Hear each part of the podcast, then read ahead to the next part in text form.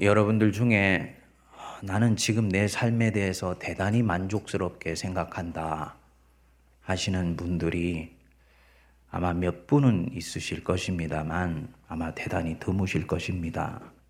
대부분의 분들은 하나님의 은혜로 살아가고 있기 때문에 늘 감사하고 늘 하나님께 기뻐합니다만 여전히 내 삶에는 결핍된 것이 있으며 내 인생은 무엇인가를 기다리고 있는 것 같다 하는 가운데서 인생의 길을 걸어가시고 계신 분들이 계실 것입니다. 밤에 잠을 자다가 갑자기 자리에서 일어나서 밤을 하얗게 지새웠는데 무엇이 나를 그렇게 허전하게 하는지를 알지 못하겠고 아침부터 저녁까지 최선을 다해서 직장에서 일을 하고 잠을 푹 자고 나면은 좀 마음이 편할까 생각하고 잠자고 일어났는데도 이게 사는 것이 전부가 아닌데 이런 마음을 갖고 이 자리에 와 계신 분들 계실 것입니다. 예수를 믿고 예배를 보고 교회 생활을 하지만 별반 달라진 바가 없는 것 같고 그저 모든 것들이 무덤덤하게 느껴지는. 뭔가가 내게 빠져 있다는 것은 알겠는데 문제는 뭐냐면 그게 무엇인지를 모르겠는 것입니다. 오늘 우리에게 주신 본문 말씀 시편 23편에서 이런 우리가 대단히 부러워할 만한 자기의 인생을 우리에게 드러내 보여주고 있습니다. 23장 1절을 여러분 보십시오. 여호와는 나의 목자시니 내게 부족함이 없으리로다. 하나님이 내 인생의 목자가 되어 주셔서 나는 부족한 것이나 아쉬운 것이나 결핍되어지는 것이 없다. 그러면서 하나님이 어떻게 목자가 되셔서 자기 인생을 채우시고 있는지를 2절부터 5절까지 서술을 해 놨습니다. 2절을 여러분 한번 앞부분을 보시면 그가 나를 푸른 풀밭에 놓이시며 하나님이 양과 같은 나를 인생의 푸른 풀밭에 누울 수 있게 해 주신다. 배불리 먹고 등 따 죽고 누워있게 할 정도로 의식주를 해결해 주신다는 것입니다. 그리고 그 뒤에 뭐라 그랬습니까? 쉴만한 물가로 인도하시는도다. 안식과 평안을 내게 주신다는 것입니다. 4절 우리 같이 한번 읽어보겠습니다. 내가 사망의 음침한 골짜기로 다닐지라도 해를 두려워하지 않을 것은 주께서 나와 함께 하심이라 주의 지팡이와 막대기가 나를 아니하시나이다. 하나님이 이끄시는 손길 안에서도 성도가 사망의 음침한 골짜기를 다니는 적은 있지만 내가 사망의 음침한 골짜기에 대한 두려움에 나는 삼켜지지 않을 것이다. 주께서 나와 함께 하시기 때문이다. 나는 그래서 안전하다는 것입니다. 그리고 5절에도 보시면 주께서 내 원수의 목전에서 내게 상을 차려주시고 기름을 내 머리에 부으셨으니 내 잔이 넘치나이다. 억울한 사정을 때때로 당하는 경우도 있겠지만 하나님께서는 결국은 그 억울한 사람의 신원을 풀어주시고 그의 명예를 회복시켜 주실 것이다. 정의가 회복되는 그 날이 한 사람의 인생 속에 온다는 것이죠. 그래서 하나님이 이끌림 받는 사람의 인생길의 결론이 6절이에요. 우리 같이 한번 읽겠습니다. 내 평생의 선하심과 인자하심이 반드시 나를 따르리니 내가 여호와의 집에 영원히 살리로다. 아멘. 여러분 근데 이 본문을 가만히 보면 이 한 절 한 절이 한 사람의 욕구가 채워지는 과정과 대단히 흡사합니다. 메슬로우라는 심리학자가 인간의 욕구에는 다섯 단계, 발달 단계가 있다고 보았습니다. 제일 밑바닥이 뭐냐면 생존에 대한 욕구입니다. 먹고 자고 입고 배설하는 욕구. 이것이 채워지고 나면 그 위에가 안전의 욕구입니다. 사람으로 살고 있으면 위험에서 벗어나서 안전하게 평안하게 살고 싶어지는 욕구. 그리고 이것이 채워지고 나면 그 다음에는 다른 사람에게 사랑받고 살고 싶어 하는 애정의 욕구가 찾아오고요. 이 욕구가 채워지고 나면 그 다음에는 다른 사람에게 존경을 받고 싶어 하는 명예의 욕구가 찾아오고 맨 마지막으로는 자기 자신의 자아를 실현하고 삶을 완성하고 싶은 자아 실현의 욕구가 생긴다는 것입니다. 밑에 쪽에 있는 것을 쫓아가는 경우가 많을수록 그 사람은 저등한 삶에 머물러 있는 사람이고 위쪽으로 올라갈수록 고등의 삶을 살고 있다고 이 메슬로우라는 학자는 보았습니다. 일견 일리가 있는 인간 이해입니다만 이해가 잘 되지 않는 부분이 있지요. 이 모든 욕구가 차례차례로 채워지면 그 사람은 정말로 행복하고 그 사람의 인생에는 기쁨이 충만한가? 제가 수없이 많은 사람들을 보니까 남부럽지 않을 만큼 가졌고 사회적으로도 기반을 가졌으며 주변에 있는 사람에게 애정과 존경을 받고 있는데도 행복하지 않은 사람을 대단히 많이 보았습니다. 마음에 평안이 없고요. 늘 들에서 쫓기는 하이에나처럼 뭔가를 찾고 있는데 자기도 그것이 뭔지를 모르는 사람을 많이 보았습니다. 다시 여러분 시편 23편으로 돌아가 보십시오. 다윗이 자기 인생에 부족함이 없는 이유를 2절에서 5절에 설명했는데 메술로가 얘기했던 그 다섯 가지 욕구가 채워지는 것과는 전혀 다른 종류의 욕구가 이 다윗에게서는 채워진다라고 얘기를 합니다. 3절 말씀입니다. 우리 같이 한번 읽어보겠습니다. 내 영혼을 소생시키시고 자기 이름을 위하여 의의 길로 인도하시는 도다. 하나님이 내 영혼을 소생시켜 주시기 때문에 내 평생에 부족함이 없다. 영어로는 renew my soul, restore my soul. 히브리어로는 네페시 예수베프 이 네페시라는 말이 생명의 생명.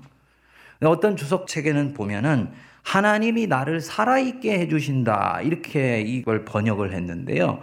잘못된 번역입니다. 히브리어에서 생명이라는 것을 뜻할 때는 두 가지 단어가 대표적으로 있습니다. 하나가 하임입니다. 이 하임이라는 건 그야말로 살아있게 해주는 것, 코끝으로 호흡해주는 것, 먹고 신진대사를 해가지고 육체가 살아있는 것을 하임이라고 얘기를 합니다. 반면에 영적인 생명을 얻어서 누리는 것은 얘기하기를 하임이라고 얘기하지 않고 네페시라고 얘기를 해요. 바로 오늘 여기에 이 단어에 쓴 것입니다. 내 영혼을 소생시켜 주신다. 이 얘기는 하나님께서 나의 영혼을 충만하게 해주셔서 살아있게 해주시고 그것 때문에 내게 부족함이 없다. 이 네페시라는 것은 그래서 영어로는 소울이고 헬라어로는 푸시케 한 사람의 존재의 근본과 본체를 이루는 것을 얘기를 합니다. 예수 안 믿는 사람에게는 이게 있는지도 자기들은 모릅니다. 예수를 믿음에도 불구하고 모르는 사람들이 있습니다. 창조 때 하나님이 사람을 흙으로 빚으시고 그 코에 생기를 불어넣으시니 뭐가 됐다 그랬습니까? 생명이 되었다 그랬잖아요. 그때 그 생명이 living soul이에요. 네페시입니다. 살아있는 영혼이 되었다. 그래서 이 영혼이라는 것은 육체 속에 거하면서 인간을 진정으로 인간답게 하는 것이 이 soul, 이 네페시입니다.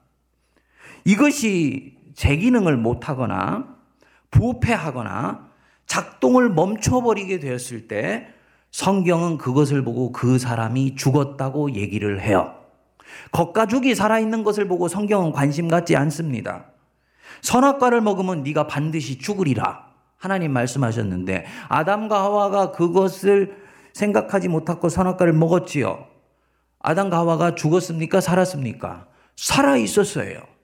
바뀐 것이 아무것도 없었습니다. 나타난 증상은 딱 하나였습니다. 하나님을 두려워하여서 그분을 피해 숨은 것. 무신론자가 된 것이 아니고요. 죄가 사람 안에 들어오게 되면 영혼이 그때부터 부패해서 썩어 문드러져 버리게 됩니다. 그래서 육체만 호흡하고 살아가는 사람과 별반 다를 바가 없게 돼요. 히브리인들은 바로 이것을 죽음으로 본 것입니다. 영혼의 가장 깊은 곳에 하나님이 거하시는데 영혼이 부패해버리니까 하나님을 밀쳐내버려요. 그래서 하나님을 볼 수도 없고 들을 수도 없고 만날 수도 없게 된 것입니다. 문제는 내 영혼이 부패해서 작동을 멈추게 되면 영혼이 인간에게 있어서는 이성의 명령을 내리고 그 이성이 육체 본성을 억어하고 컨트롤을 하게 되는데 영혼이 부패하게 되니까 이성이 내가 생각한 대로 움직이지를 않게 되는 것입니다. 그래서 이 사람은 자연히 영혼의 통제를 받지 않고 육체만 살아서 움직이게 되죠. 자연히 이전에는 그런 생각을 하지 않았는데 생의 두려움이 찾아옵니다. 뭘 먹을까? 뭘 입을까? 어떻게 하면 명예를 얻을까? 이 생각이 찾아오게 되는 거예요. 아담과 하와가 자기 자신들이 벗은 것을 보고 부끄러운 것이 아니라 두려워했다고 얘기를 합니다. 처음으로 생존에 대한 두려움이 찾아온 것입니다. 이유가 뭐냐면 그 사람 속에 있었던 영혼이 죽었을 때, 영혼이 말라버렸을 때 이런 일들이 나타나는 것입니다. 그리고 이것을 히브리인들은 죽음이라고 보았습니다. 메슬로의 욕구 발달 5단계를 저와 여러분들이 다 채워보십시오. 정말 행복한가? 절대로 행복하지 않습니다. 내면에 기쁨도 없습니다. 인간은 그렇게 해서 행복할 수 있도록 애초에 빚어진 존재가 아니에요. 이 영혼이 자신의 고향이 되시는 하나님의 품에 안겼을 때만 이 영혼은 진정으로 평화를 얻을 수 있고 생에 대한 두려움을 떨쳐버리는 전혀 새로운 삶으로 나아가게 되는 것입니다. 감사한 것은 내 영혼은 메말라 비틀어질지라도 절대로 죽지는 않아요. 그렇기 때문에 한 번씩 내 심령 깊숙한 곳에 있는 밑바닥의 내면의 진실을 이 영혼이 캐치해서 나한테 들려줍니다. 그래서 잠언 20장 27절에는 말씀하기를 사람의 영혼은 여호와의 등불이라 사람의 깊은 속을 살피느니라. 사람의 영혼이 여호와의 등불이 되어서 내면의 깜깜한 방에 아무것도 없는 것 같지만 그 영혼이 깊은 곳을 살펴 주어서 내가 지금 어떤 상태에 있는지를 가르쳐 준다는 거지요. 한밤중에 일어났을 때 잠이 오지 않고 무엇인가 삶이 허전하게 느껴지는 것, 영혼이 나에게 신호를 보내주고 있는 것입니다. 열심히 일하면서 새벽부터 밤늦게까지 내달려가지만은 일어나 보면 이게 내가 살고 싶은 삶이 아닌 것 같아. 뭔가 빠져 빠져 있는 것 같아. 영혼이 가르쳐 주는 거예요. 여러분들이 먹을 것이 있고 입을 것이 있고 모든 것들이 채워지지만 심령 깊숙한 곳에 곤고한 마음이 남아 있는 것은 영혼이 내 속을 살펴서 지금 나에게 얘기해 주고 있는 것입니다. 제발 좀 나를 돌아보아 줘. 제발 나를 이 상태로 놔두지 말아 줘. 내 영혼의 고향에 돌아갈 수 있도록 네가 좀 나를 이끌어 줘. 이걸 말하고 있는 거예요. 여러분들 중에 그런 내면의 사인을 내가 지금 경험하고 있다 하는 분들은 복이 있는 사람입니다. 주님께로 가면 돼요. 더 아주 처참한 것은요. 이 상태가 일정 정도 지나고 나면 그 뒤에는 이 사람이 무감각한 상태가 되어서 그런 것을 느끼지도 못하고 경험하지도 못하는 단계로 넘어가게 됩니다. 가장 안타까운 상태예요.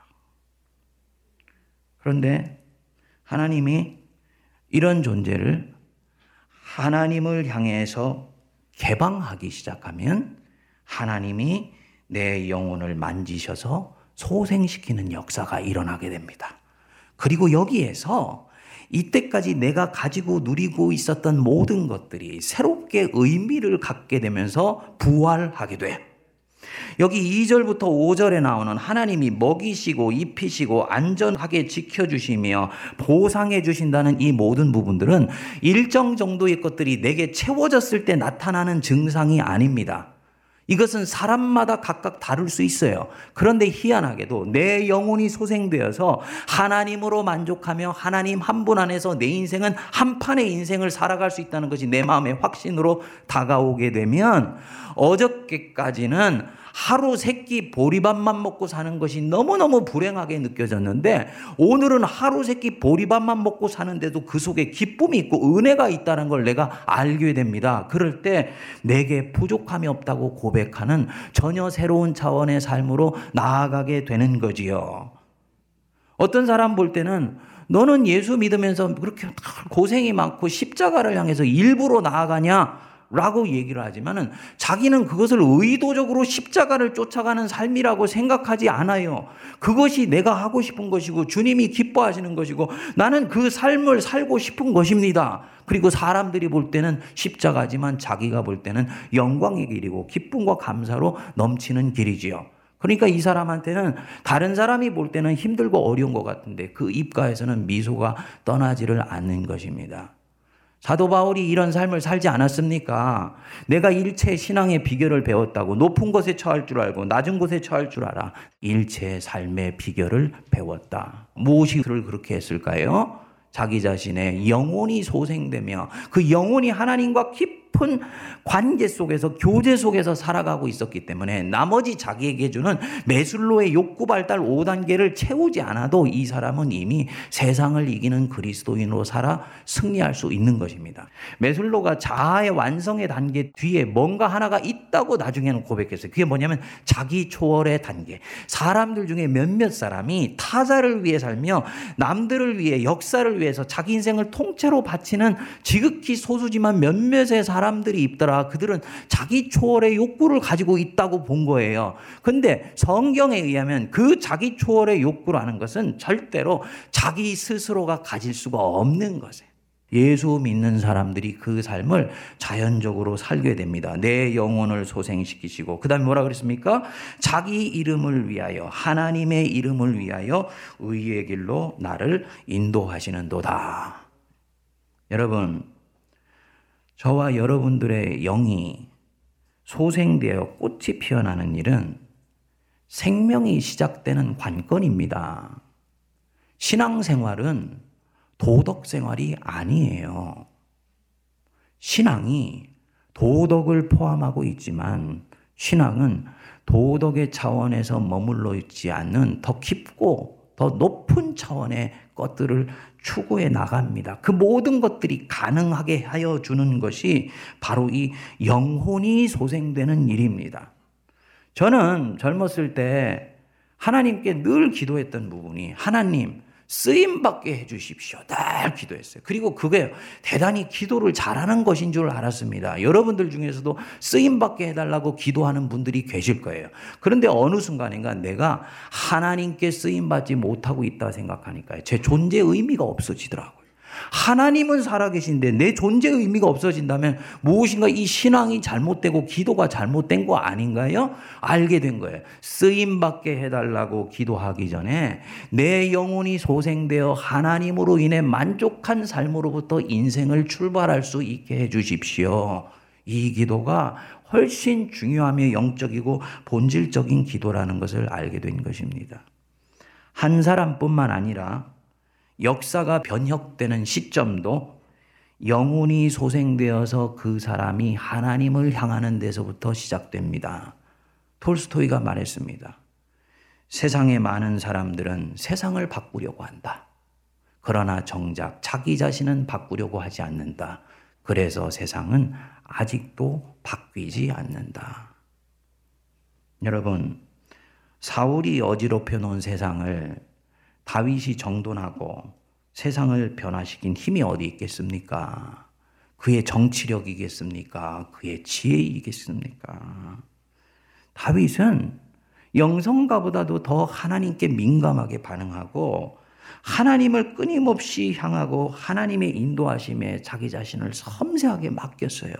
그리고 그것이 그 다윗으로 하여금 흐트러진 이스라엘의 영적 질서를 바닥으로부터 다시 세우면서 이스라엘의 모든 율법과 법과 기강이 하나님의 말씀에 확고하게 세워지게 되고 그것이 다윗과 솔로몬 시대의 이 영화를 만든 결정적 기초였던 것입니다. 다시 말씀드리면 다윗이라는 한 사람이 처음에 시작될 때는 보잘것없고 별 별볼 일 없어 보였던 그 다윗이 들에서 하나님께로 향했던 그 사람의 순전한 마음이 결국은 이스라엘 역사 전체를 밑으로부터 뒤집어 엎어서 새롭게 만들어내는 관건이 되었던 것이지요. 한 사람 속에 내 문제뿐만 아니라 역사의 문제를 푸는 해답이 있다는 것을 여러분 믿으시기 바랍니다. 목사님, 한국교회 이렇게 돼서 안 돼요. 한국교회 개혁돼야 돼요. 맞는 얘기예요. 근데 그 사람 속을 가만히 들여다보면 목사인 저부터 시작, 장로님 모든 성도들 안에 한국교회 문제가 이미 들어있지 않습니까? 맞지요? 어느 교회 세습 문제 때문에 우리가 몸서리를 치지만 그 세습 문제를 있게 한 영적 뿌리와 본성과 바이러스가 오늘 우리가 섬기는 교회와 내 안에는 없다고 어떻게 장담할 수가 있겠습니까? 그러니까 내가 수선되지 않으면 문제의 본질을 볼 수가 없고 문제의 본질을 볼 수가 없기 때문에 교회를 개혁하자는 것은 10년, 20년이 지나도 슬로건으로만 그치게 되더라는 거예요. 우리가 이 부분에 있어서 이제 보다 본질적인 질문으로 저는 돌아가야 된다고 봅니다. 진정으로 루터는 중세 교회를 바꾸겠다. 이 부패한 교회를 개혁하겠다는 큰 야심으로 비텐베르크 대학의 95개조의 반박문을 붙였겠느냐는 것입니다. 루터의 자서전이나 전기를 보면 그렇지 않아요. 루터는 대단히 실존적인 문제로 고민하고 있었습니다. 그 중세의 어둡고 칙칙한 영적 분위기에서 어미하신 하나님 앞에 자기 자신이 어떻게 하면 용서를 구할 수 있으면 내면의 평안을 얻을 수 있는 길을 발견하지를 못한 거예요.